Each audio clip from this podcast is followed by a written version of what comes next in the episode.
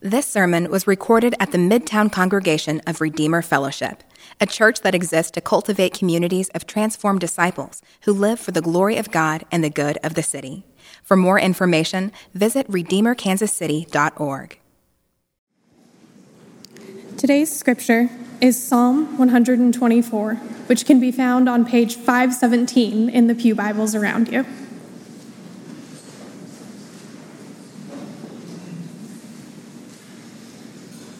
Psalm 124. If it had not been the Lord who was on our side, let Israel now say, if it had not been the Lord who was on our side when people rose up against us, then they would have swallowed us up alive when their anger was kindled against us. Then the flood would have swept us away, the torrent would have gone over us, then over us would have gone the raging waters.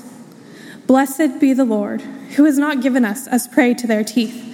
We have escaped like a bird from the snare of the fowlers. The snare is broken, and we have escaped. Our help is in the name of the Lord, who made heaven and earth. Good morning. Hey, my name is Ricky. I'm uh, one of the pastors here. So glad you're with us this morning. Hey, let me remind you the last couple of weeks we've been sharing with you our desires to move to one service that begins next Sunday. So, next Sunday we'll have one Sunday service beginning at uh, 10 a.m. Um, so, 10 a.m. next Sunday. Uh, if you show up at 10:30, uh, you'll be a little late. So come back next Sunday at 10 a.m. We'll have one service, and then you should have gotten this handout on your way in. Um, so, moving to one Sunday service actually doesn't make things easier for our staff or for our volunteers. It's actually, it makes things a little bit trickier in many ways. Uh, it makes it a little harder. Um, so, we need some of your help, um, specifically in our Redeemer Kids classrooms. Uh, being in one service means that those who serve in Redeemer Kids teaching our children won't be able to attend a service for that Sunday, which means we're opening up that rotation to be a little longer, which means we need some more volunteers to help fill in those classrooms so we can have a longer rotation. We think that'll be a little healthier, more sustainable. Uh, for that team. So, if you can just scan that QR code, sign up for Redeemer Kids, that'd be awesome. And um, Man, we just think it'd be really great for us. Uh, right now, the numbers are such that we can all gather in one Sunday service. think in this season, it'd be really great for us all to be worshiping each Sunday all together. No promises for how long that lasts. If we begin to grow again and need to go back to two services, then we'll respond that way and do that at that time. But I think we'll stick with one service as long as we can. Um, so that's the announcement. Don't forget, put that down next Sunday, 10 a.m. And uh, so now we're going to transition uh, the next few weeks. Uh, we're going to be walking through the Psalms through the next month or so. Um, so as we transition to this uh, Psalm 124, will you join me as I pray for us? So, Father, at the end of this psalm, uh, it's declared. It's declared that you are the creator of the heavens and earth. So, like, there's just magnificent, magnificent statement that you are the creator. We, we then look up and see the clouds and the stars and all that you've created. But what's, what's interesting about this passage is it, is it seems to actually like that's not the focus of it. The focus of this psalm is the other direction, the turbulent history it's like you, you do an about face and look at the darkness, the difficulty, the hardships, the places of tension in our souls, the places of fears, the trauma that we've experienced in our lives. And it's in that that you are our help. It's in that that we see you acting. It's not just in creation, it's actually in our own stories that we see you at work. Like if we took a magnifying glass, we would see amidst the monsters, amidst the floods, uh, amidst all these different turbulent things in our life, that you are at work.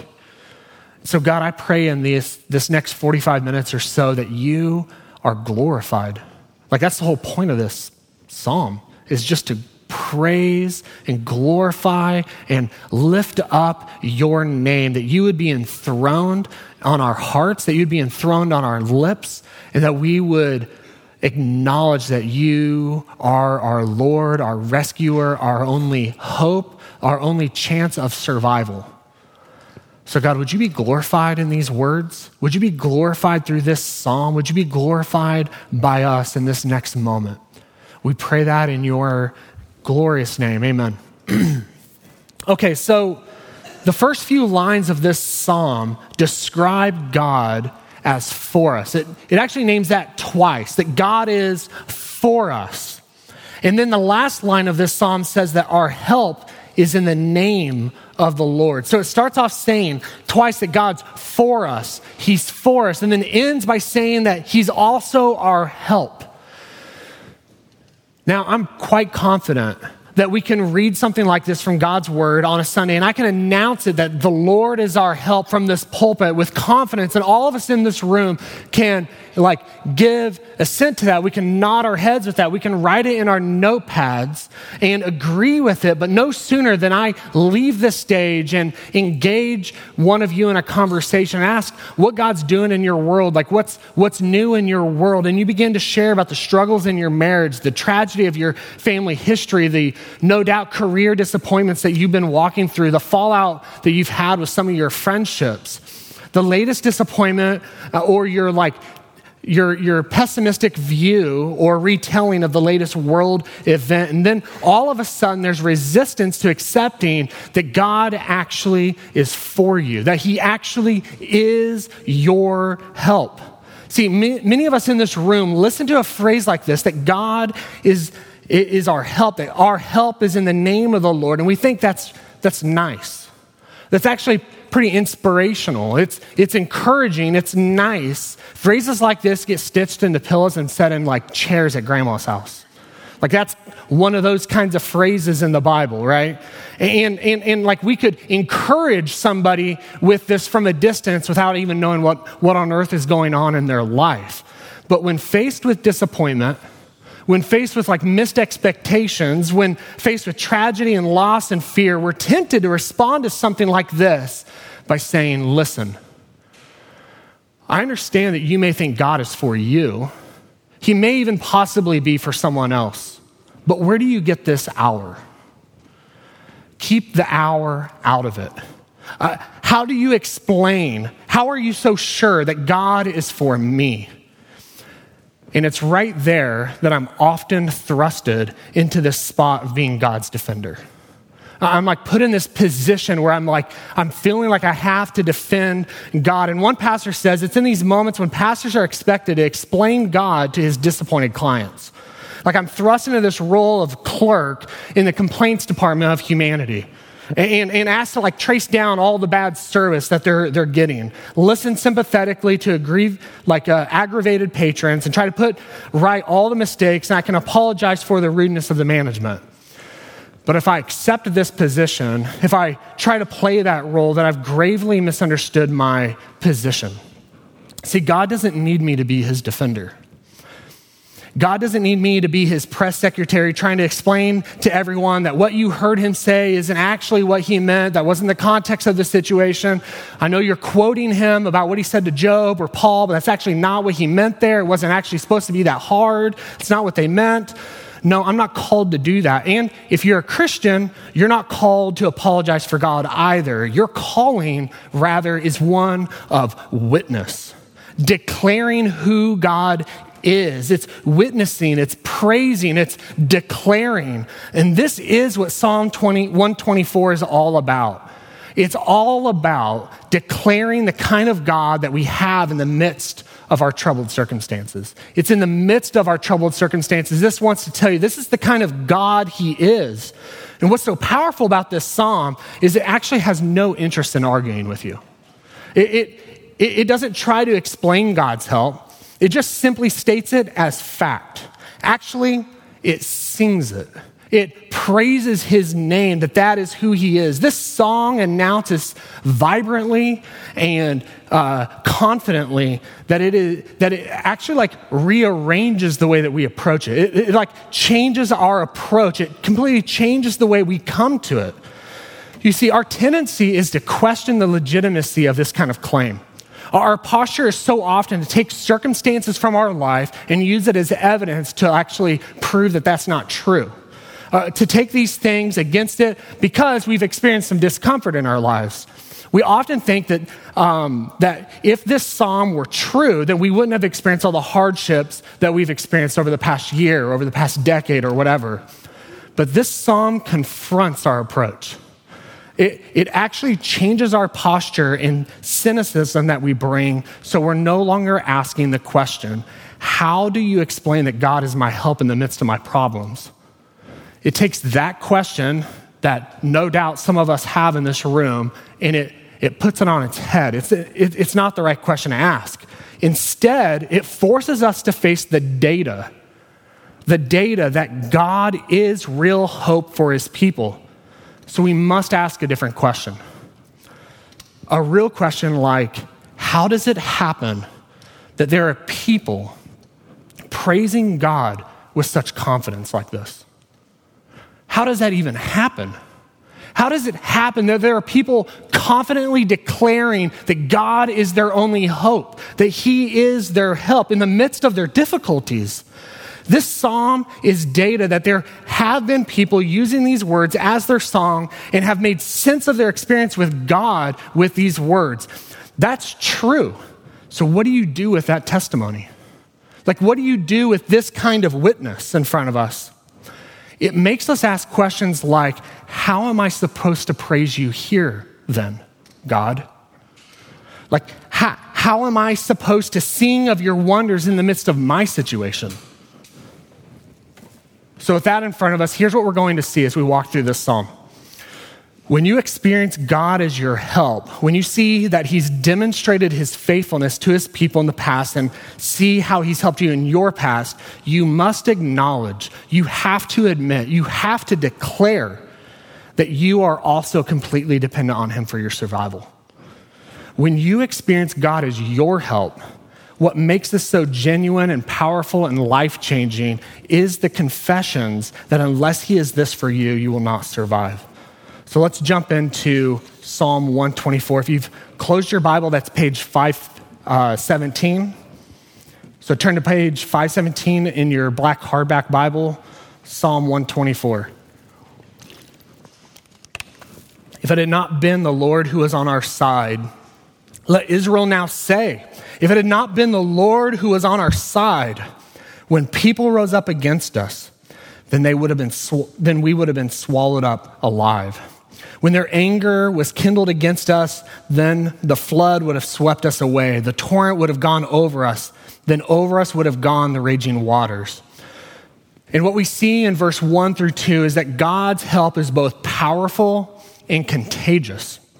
You see, when your family goes on a road trip, no doubt you're singing those goofy road trip songs to pass the time. Well, Israel sang these kinds of songs.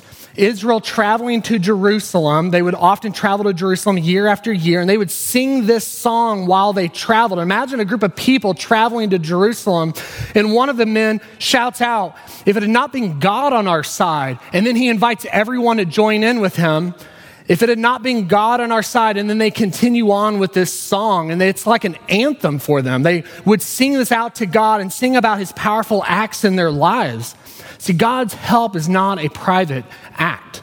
It's not a private experience. It's not an exception that happens to isolated people or people you just read about in books that you don't really know. It actually is a common, normal, natural thing that the people of God experience and experience together. So, how does God help us? God's help is described in two vivid illustrations or pictures in this psalm.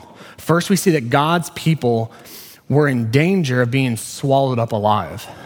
And then, secondly, we see that they were in danger of being drowned by a flood. Okay, so this first picture that we see in this psalm is that of an enormous beast or like a sea monster or something like that, swallowing them whole and alive. Now, no one's ever seen a dragon, but they always show up in movies, in songs, in fairy tales, in stories because they are very much real. Everyone knows that dragons are real because they're the projections of our greatest fears. They're the projections of the, the fears that we carry around us. They are the scenarios and the horrible looming constructions of all the what ifs and all the threats that we carry around with us that play out in our minds.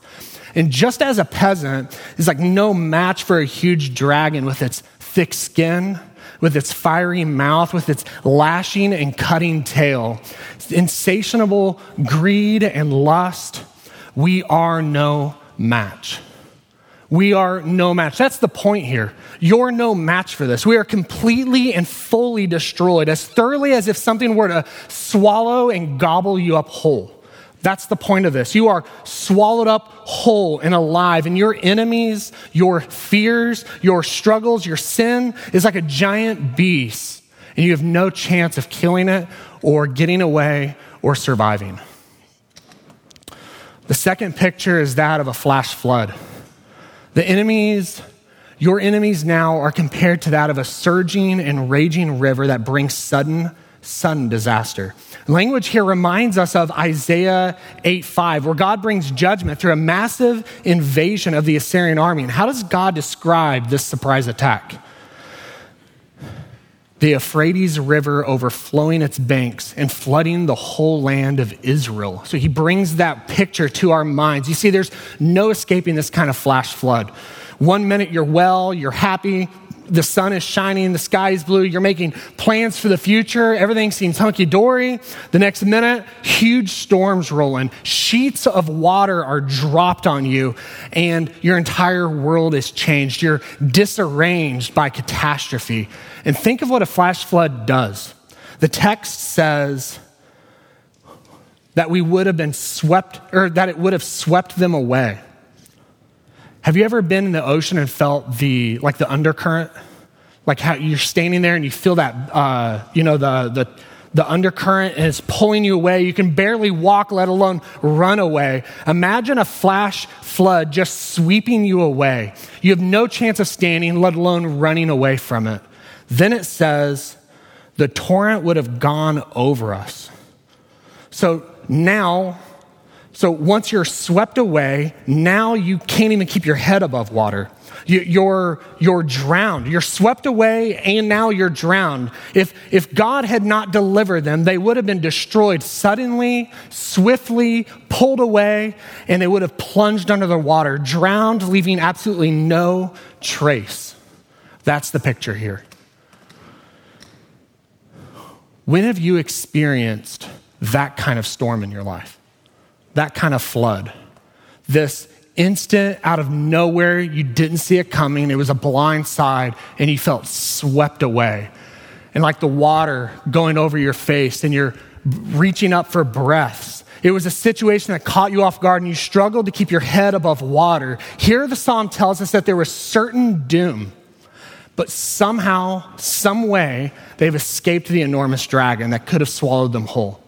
Some way, they've escaped the flash flood that was sure to sweep them away and take them down.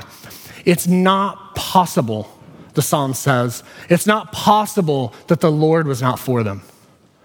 It, it was certain doom. It's not possible that God wasn't for them, but somehow they've escaped. He was acting for them, and so it can never be said that the enemies would destroy them. God is our help. And we're not talking about a hangnail here, right? Like we're not talking about like a momentary like headache. We're not talking about like bumps in the road. We're not even talking about like um, that like we're not singing about God paving a smooth road here and, and not allowing difficulty and hardship and pain and suffering in your life. No, we're singing about and witnessing as though we are going through the worst of it. Through the worst of it, God is there acting and rescuing the dragon's mouth, the flood's torrent, and yet we're still intact. We're still whole. We haven't drowned. God doesn't abandon, He helps. And the final strength is not the dragon, it's not the flood, but in God who, verse 6, has not given us away. Or I like how the message puts it.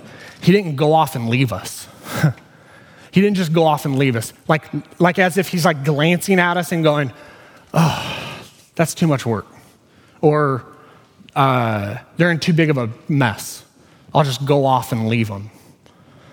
He didn't do that. He didn't do that. He doesn't do that. He doesn't leave us. He doesn't abandon us. He moves towards us. He moves toward you.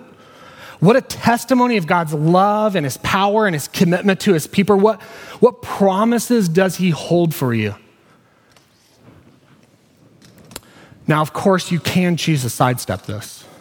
Like, this is a monstrous promise for his people.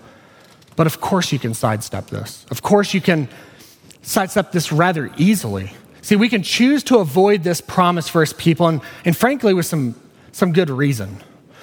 Like, we all know that if something sounds too good to be true, it probably is, right?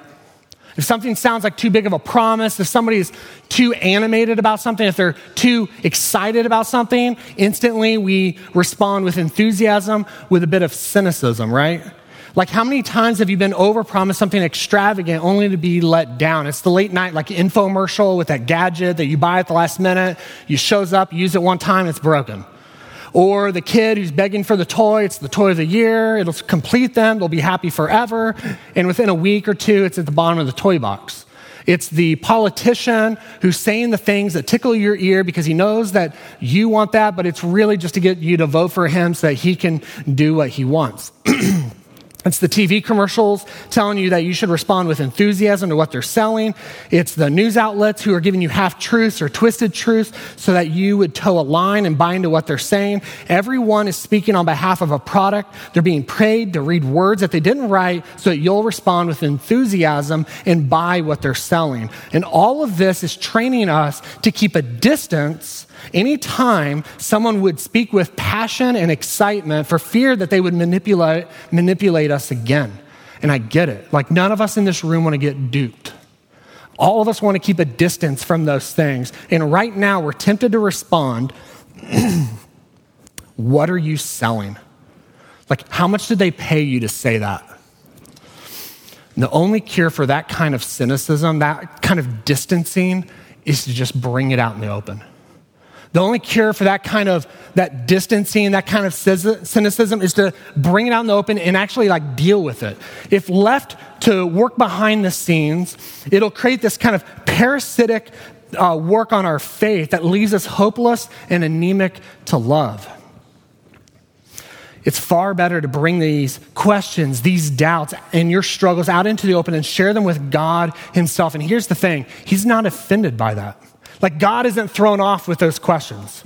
Like, God isn't like spun up because you had some doubts or some questions. Like, He isn't caught off guard. He actually loves it when you bring those to Him.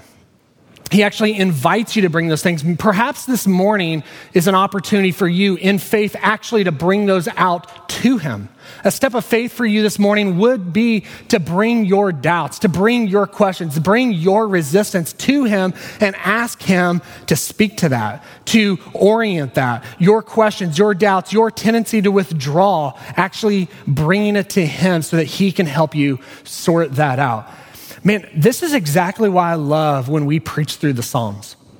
The Psalms are like a record of the fight of faith from faithful believers. Rather than keeping their questions and doubts kind of all bottled up in a neat container, these Psalms act as places where they bring the difficulty of life, the hard road of following God, out into the open and deal with it before God. They're raw. They engage the full range of the human emotion. These Psalms give us language then to help us express our own struggles, our own doubts, our own desires, our own hopes to God Himself.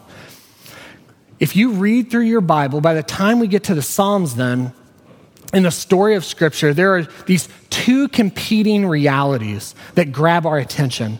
We, we're, we're faced with this promise from God and this horrible situation that the Israelites find themselves in. On the one hand, there's the fact that God promises his people through Abraham that he's going to make a great nation and bless the world through him. And then as you go through the line, you see that he doubles down um, and progresses into this promise to David that he would send a son that would reign over, uh, be a king forever, that would redeem humanity, rescue them, and save them from all their iniquities. He makes this promise to Israel. Then on the other hand, there's the fact that Israel is deeply stuck in their idolatry and sin. Like they just can't get it together. They can't follow him as he has called them to. They're God's chosen people, but they don't listen to him. Um, they don't long for him. And so they walk through judgment in the form of armies coming in and overtaking them and carrying them into exile. So the stage is set as we come to the the, the Psalms with these two competing realities that go head to head. This God, God's promises for greatness and redemption, and they're surrounded by turmoil and captivity. God says one thing, but they're experiencing a very different reality. And that isn't too different from us. Eventually, these two competing realities lead to one central question Is God going to keep his promises? Like, is God going to come through? Is he going to actually deliver on what he said? Is he going to rescue them? Is he going to be their help? How often are we in that spot? Like, that's our world. This psalm says God is for you, he's your help, but then all of us have this competing reality. It doesn't feel true. I'm going through this. This seems really hard in my life. I don't like this. And I, we're stuck in this tension between these two realities. And then we have to navigate between those. Are we going to trust God? Are we going to rely on Him? What do we believe? Do we rely on ourselves or put our trust in Him? And I think Psalm 124 meets this head on. This psalm, I believe, can convince us of its honesty with how you and I experience real life. This psalm was used as a worship song for the people of God as they journeyed to Jerusalem from exile. So imagine all the people of Jerusalem singing this song of God's protection as they came out of a horrible, horrible situation in exile, coming to Jerusalem, singing of his praises. They're coming out of captivity and exile. In fact, this song was sung each year by the people of God as they journeyed up to Jerusalem for their yearly Passover and celebration and sacrifices. It functioned as this anthem of who God is for them. Despite the highs, despite the lows, all of these things, their God alone has demonstrated his steadfast love to help them. But they did not ignore the hardships. It, it wasn't covering it up. It wasn't like dulling the things that happened. They didn't cover those things up. They didn't sweep them under the rug. They simply state that in the midst of the dragons and the floods of their life, it was God who, God alone who gave them hope and eventually rescued them. And this testimony must be dealt with. It has to be dealt with us in this room before we you know, before we return to our like complaining and discontentedness and all these other things that we want to shove in the way, we actually have to deal with this testimony. It offers us something that must be accounted for that I think is way more interesting, way more compelling, way more substantial than all the other things that we hear throughout the day. The people who know this, this psalm in their lives, those who have tested it and used it, those who have actually sung these words into their own hearts in the midst of struggle and uh, troubling times, through difficulty and hard times in their life, those who have sung this through the good times and the bad times, those people tell us that this is true. Those people tell us this is credible. They tell us that when difficult seasons come, God is very much our help. Psalm 46 says, God is our refuge and strength. He is very, very, very present in our help, in our trouble. He is a present help in trouble. Therefore, we don't have to fear. Though the earth gives way, though it feels like everything's crumbling around us, though the mountains be moved into the heart of the sea, though everything goes into just destruction and evil around us, though the waters roar, all the scary things around us roar and foam, the mountains tremble at its swelling, God is a present help in trouble. God is our help in an ever present time of need.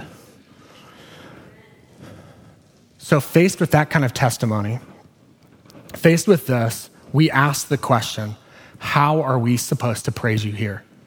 Like, faced with that kind of declaration and witness, how do we sing of, of God's help here in our situation? Man, I think it means that we ought to, along with the psalmist, give witness to the ways that he's helped us in the past. Like, that's what this psalm is all about. How do we give witness and praise his name for what he's already done for us? I think that's what the psalmist is doing in verse six. He says, Blessed be the Lord. Or to say it another way, may the Lord be blessed. He's saying, I want the Lord to be blessed with my praises. I want him to be enriched by the things that I say about what he's done for me. Uh, would he be better known and made famous to a watching world for all the things that he's done for me? I want God to be seen as more beautiful by other people because of my praises. What has he done? Into verse 6. He has not given us as prey to their teeth. He hasn't given us as prey to their teeth. As Christians, we live a risky and dangerous, hazardous life day in and day out. Every single day is perilous in the life of a Christian. Every single day, I put faith on the line. In a world where everything is weighed and measured and explained and quantified and controlled, in a world where um, if you're going to get ahead, you've got to use force. You've got to get yours while you can. In a world where what makes you feel most good inside, most fulfilled, most comfortable, most, you know, most whatever is the most important thing. Like you do you. In that kind of world, I persist in making God the center of my life. The God whom Isaiah says, no ear has seen, no ear has perceived, no eye has seen, no one knows the will. We can't probe into his will. You see, the world would equate this with fairy tales and leprechauns. It's a risk. It's a risk to live this way. And we put faith on the line every day, but we also put hope on the line every day. I put hope on the line because I don't see everything, I see very limited. I, I, I've got parts of the puzzle, but there's whole sections of the puzzle of my life I do not understand. I don't get it. Like, I, I don't imagine I'll understand it all in this life. Like, I've stopped asking God some questions because I don't, I'm, I don't imagine He's going to give me the answers to a lot of things that have happened. I'm confident I'll never be able to fill it all in. I won't be surprised when in a couple of years, even looking back on the last couple of years, that I'll see blind spots and I'll see mistakes or things I was just like unaware of. I don't know one thing about the future. I don't know what this next hour holds, let alone this next year holds for us. Later today, I may be confronted by sickness, accident, another world catastrophe. Who knows what the future holds for you and for me, for those I love, for our church, for our city, for our nation? I'm very, very, very much ignorant about all of this. Before the day ends, I could deal with death, pain, loss, the loss of a friend. Who knows what stands in front of me? Thank God my obedience and submission to God does not require anything more than me saying that I believe that God will accomplish his will and that I will choose to then cheerfully and joyfully submit under it and persist in living with a hope that nothing will separate me from his love, and that's all I need to confess. And the word, world sees this as a foolish hope. But I hold on, and this is risky, that this is my only hope.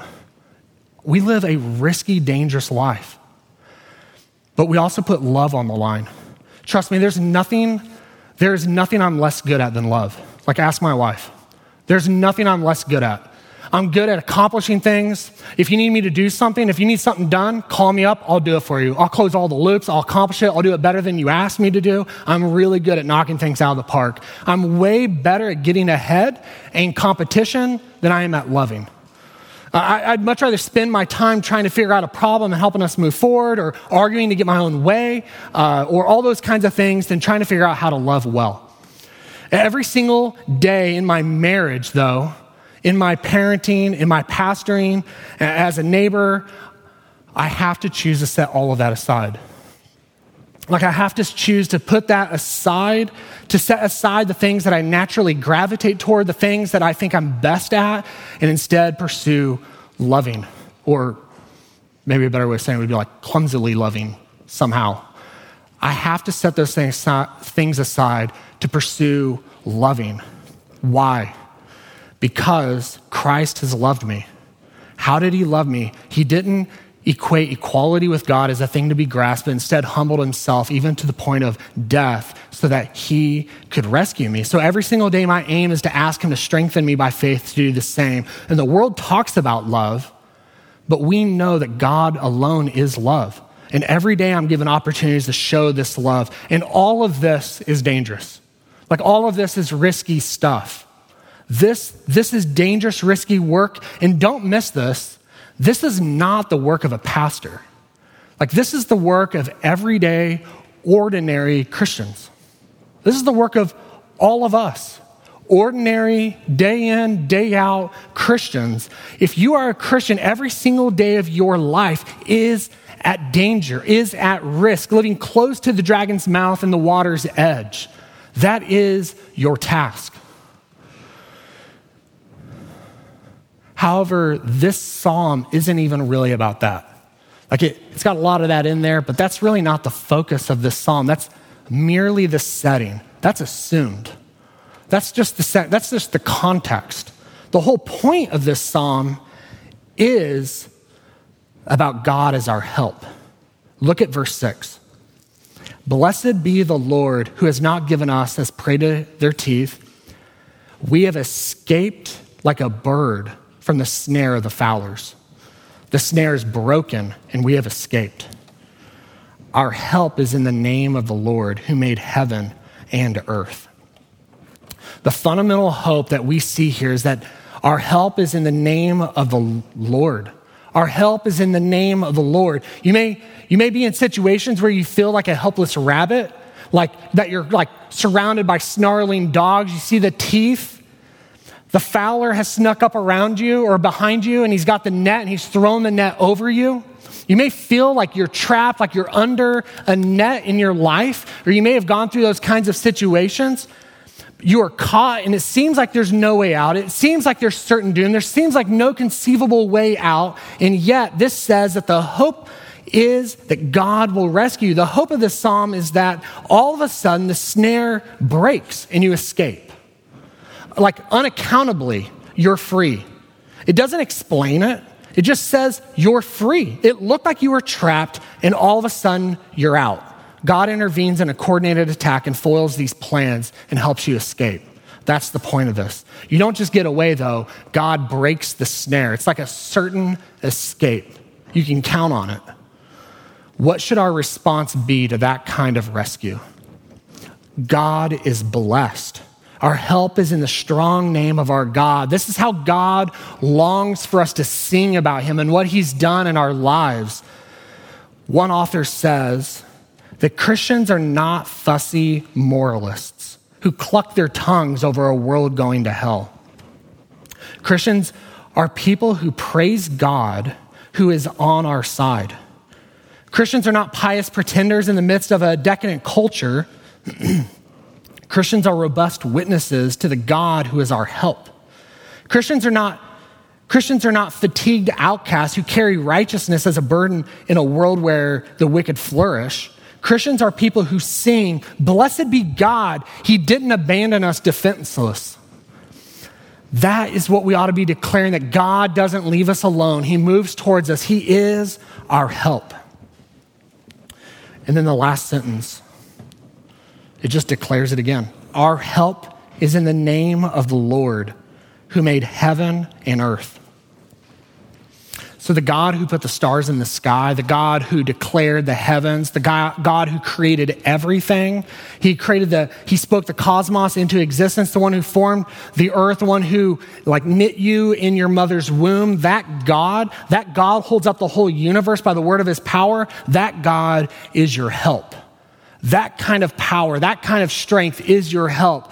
And then by his name, it says, by his name. What does that mean? It means that all the attributes of the Lord are coming to your aid. Think of that. Think of all of the attributes of God Himself, the things that make God God, His love, His power, His might, His righteousness, his uh, faithfulness, his steadfastness. It says here, they're pointed to you. Like they're directed in your toward you for your good, for your rescuing. They're aimed toward you by his name. He's coming to your rescue.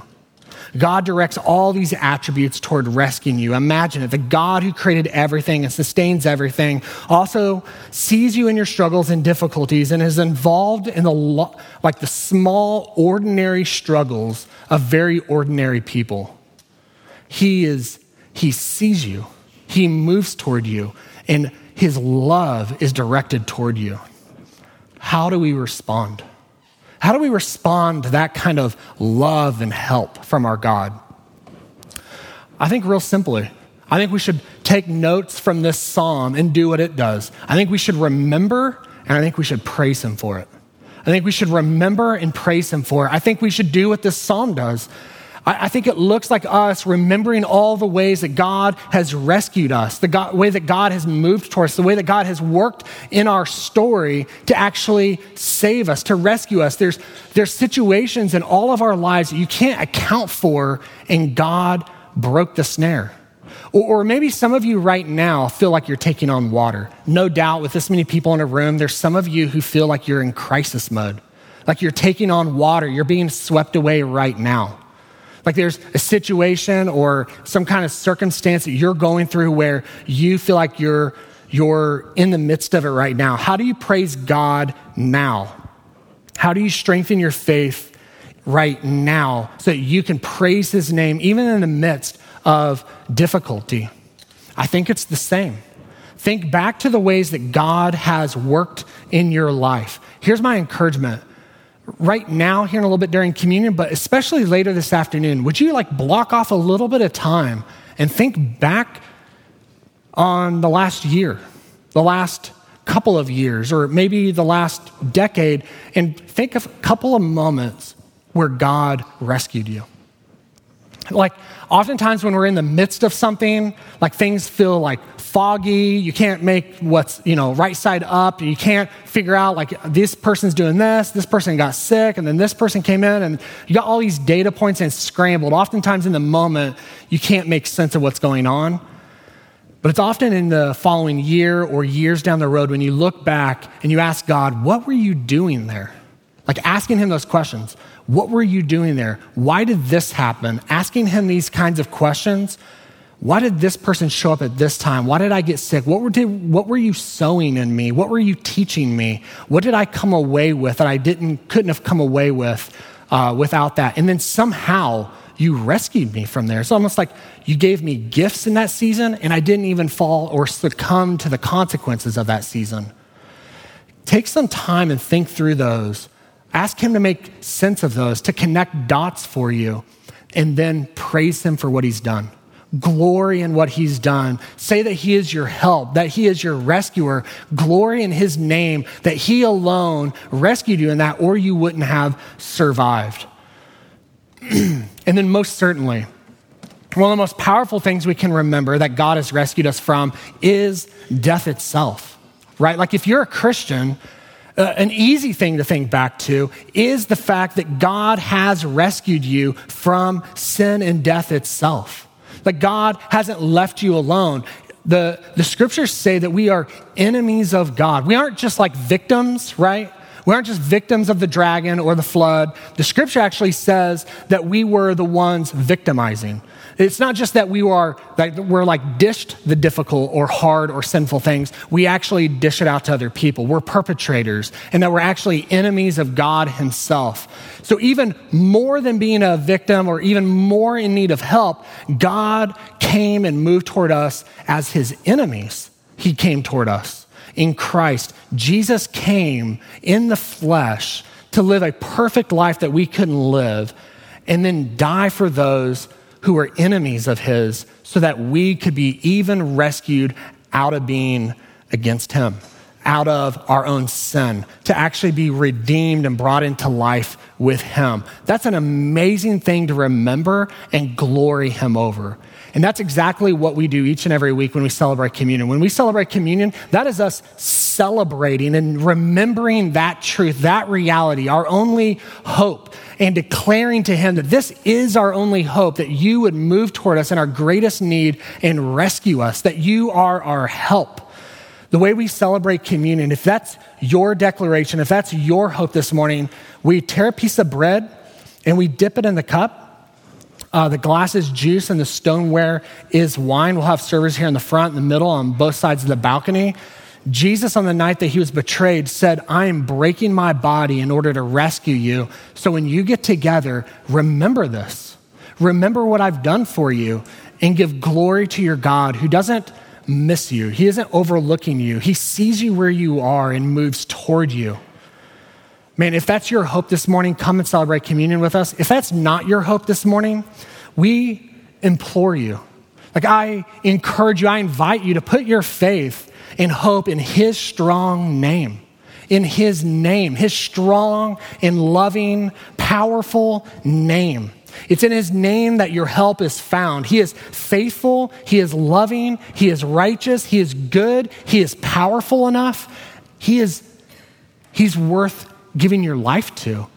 And that looks like reaching out your hand in need of help so that He can grab you and lift you out of where you're at. That, that's what it looks like to put your faith in Jesus. It doesn't look like cleaning yourself up, not fixing yourself. We've already seen you're no match for the dragon. You can't get away from the flood. You're dead in the water. God came all the way to pull you out of that and to save you. Man, if that's what you want to do this morning, if you want to put your faith in Jesus, we'll have people uh, up in the front or by our exits that would love to pray that over you and share with you what that would look like for you to put your faith in Jesus. Uh, but don't come and take communion if that's not your hope. If that's not what you're putting your faith in, uh, this meal is just for those who see Jesus alone as their only hope for survival. Let me pray for us, and then we'll come and respond.